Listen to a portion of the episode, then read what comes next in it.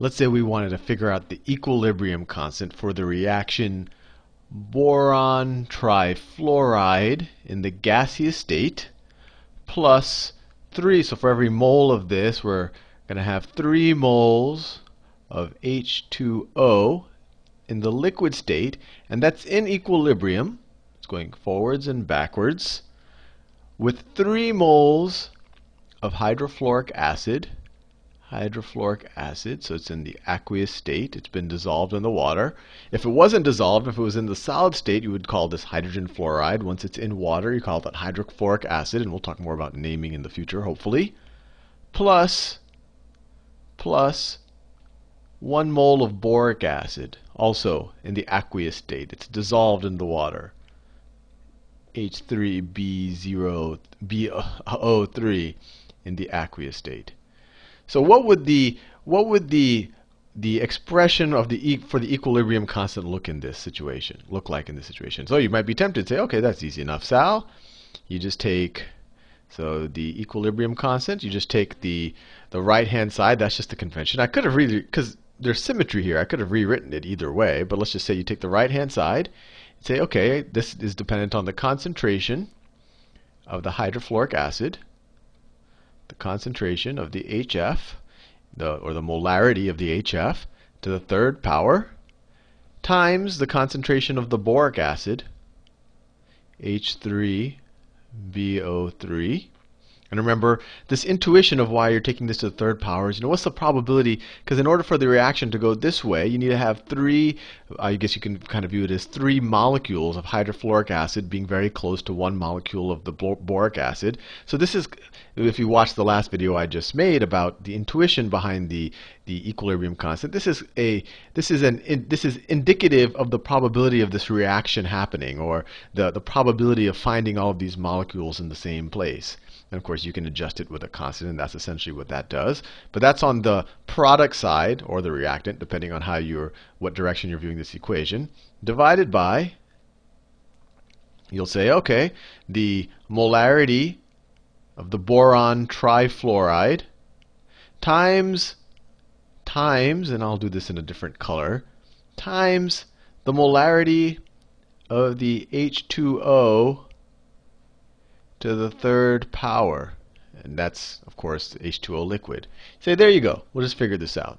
And my rebuttal to you is figure out, I want you to figure out the molarity of the water. What is the concentration of the water? Remember, the, the, the concentration is moles per volume. But in this case, what's happening? I'm putting some boron trifluoride gas essentially into some water and it's creating these aqueous acids. These, these other molecules are dissolved completely in the water. So what's the solvent here? The solvent is H2O. The solvent is H2O. I mean, this might be how the reaction happens, but pretty much there's water everywhere. The water is in surplus. So if you were to really figure out the the the concentration of water, it's it's everywhere. It's it's there is no. Um, I mean, you could say everything but the boron trifluoride, but it's a it's a very high number. And if you think about it from the probability point of view, if you say, okay, in order for this reaction to happen forward, I need to figure out the probability of finding a boron trifluoride atom or molecule, actually molecule, in a certain volume. And it also needs 3 moles of water in that certain vol volume. But you say, hey, there's water everywhere. This is, this is the solvent. There's water everywhere. So I really just need to worry about the concentration of the boron trifluoride. So you could say the forward reaction, you could say the forward reaction rate, rate forward, is going to be dependent on some forward constant times just the concentration of the boron trifluoride. It, the water's everywhere, so you don't have to multiply it times the concentration of water, whatever that means, because the water's everywhere. So the denominator here, you do not put the solvent. So the correct answer for this one is you only put whatever is actually dissolved in the solution because frankly the concentration doesn't actually make sense for everything else. And if you think about it from the probability point of view that also makes sense because there's always water around. So if you said okay what's the you know probability of finding water at, at, any small volume of, of our fluid? It's going to be 1 so you could just multiply it by 1 there but that doesn't make a difference. Now what about the following reaction? And this is called a Well, any equilibrium where you have different states of matter is called a heterogeneous equilibrium or heterogeneous heterogeneous genus heterogeneous equilibrium. And so let's, let's let me write another heterogeneous equilibrium.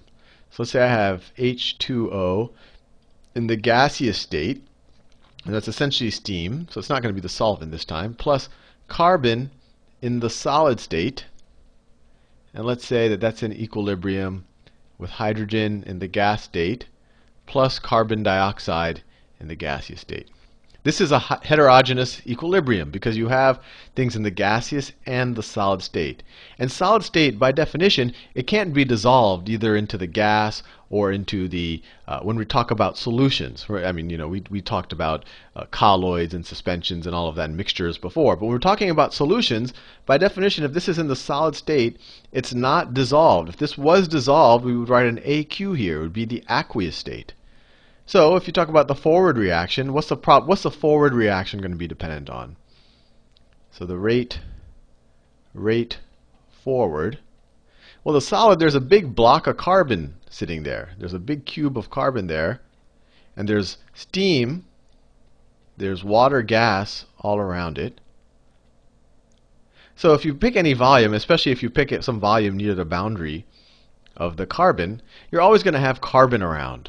It's just what matters is is the concentration of the hydro of the of the water gas. That's what's going to derive the forward rate. So the forward rate is going to be dependent on some constant times times the concentration of the water gas. And of course the the backwards rate, so you need to get some H2, you know, some some molecules of this let me draw it like that because it has two hydrogen molecules and then plus a carbon dioxide so maybe carbon dioxide looks like that.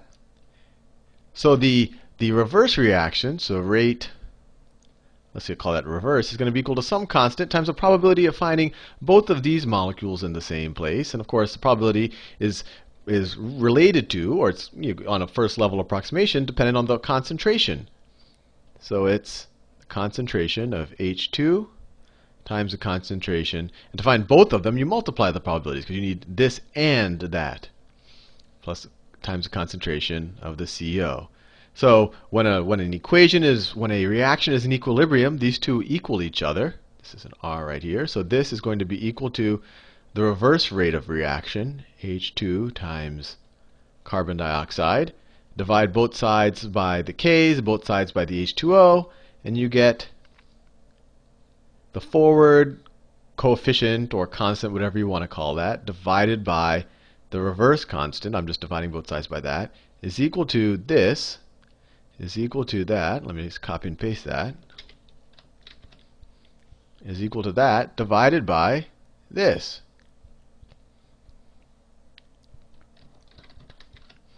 You go take for that, you divide it by that. And so if we call this the equilibrium constant, because it's just two arbitrary constants, so we could just call this equilibrium constant, you see that it actually makes a lot of sense to ignore the solid state in your equilibrium reaction. So the two takeaways here is when you're trying to calculate an equilibrium constant, you should ignore, especially when it's in a, in a, in a heterogeneous equilibrium, you should ignore ignore the solution, or not the solution, ignore the solvent in that first example where I did it with boron trifluoride uh, with water, water was a solvent, so I ignored it because water is everywhere. And you also ignore the solid state. Ignore the solid. Anyway, when and we'll we'll probably use these in future future things where we actually calculate the equilibrium constant. See you in the next video where we'll learn about Le Chatelier's principle.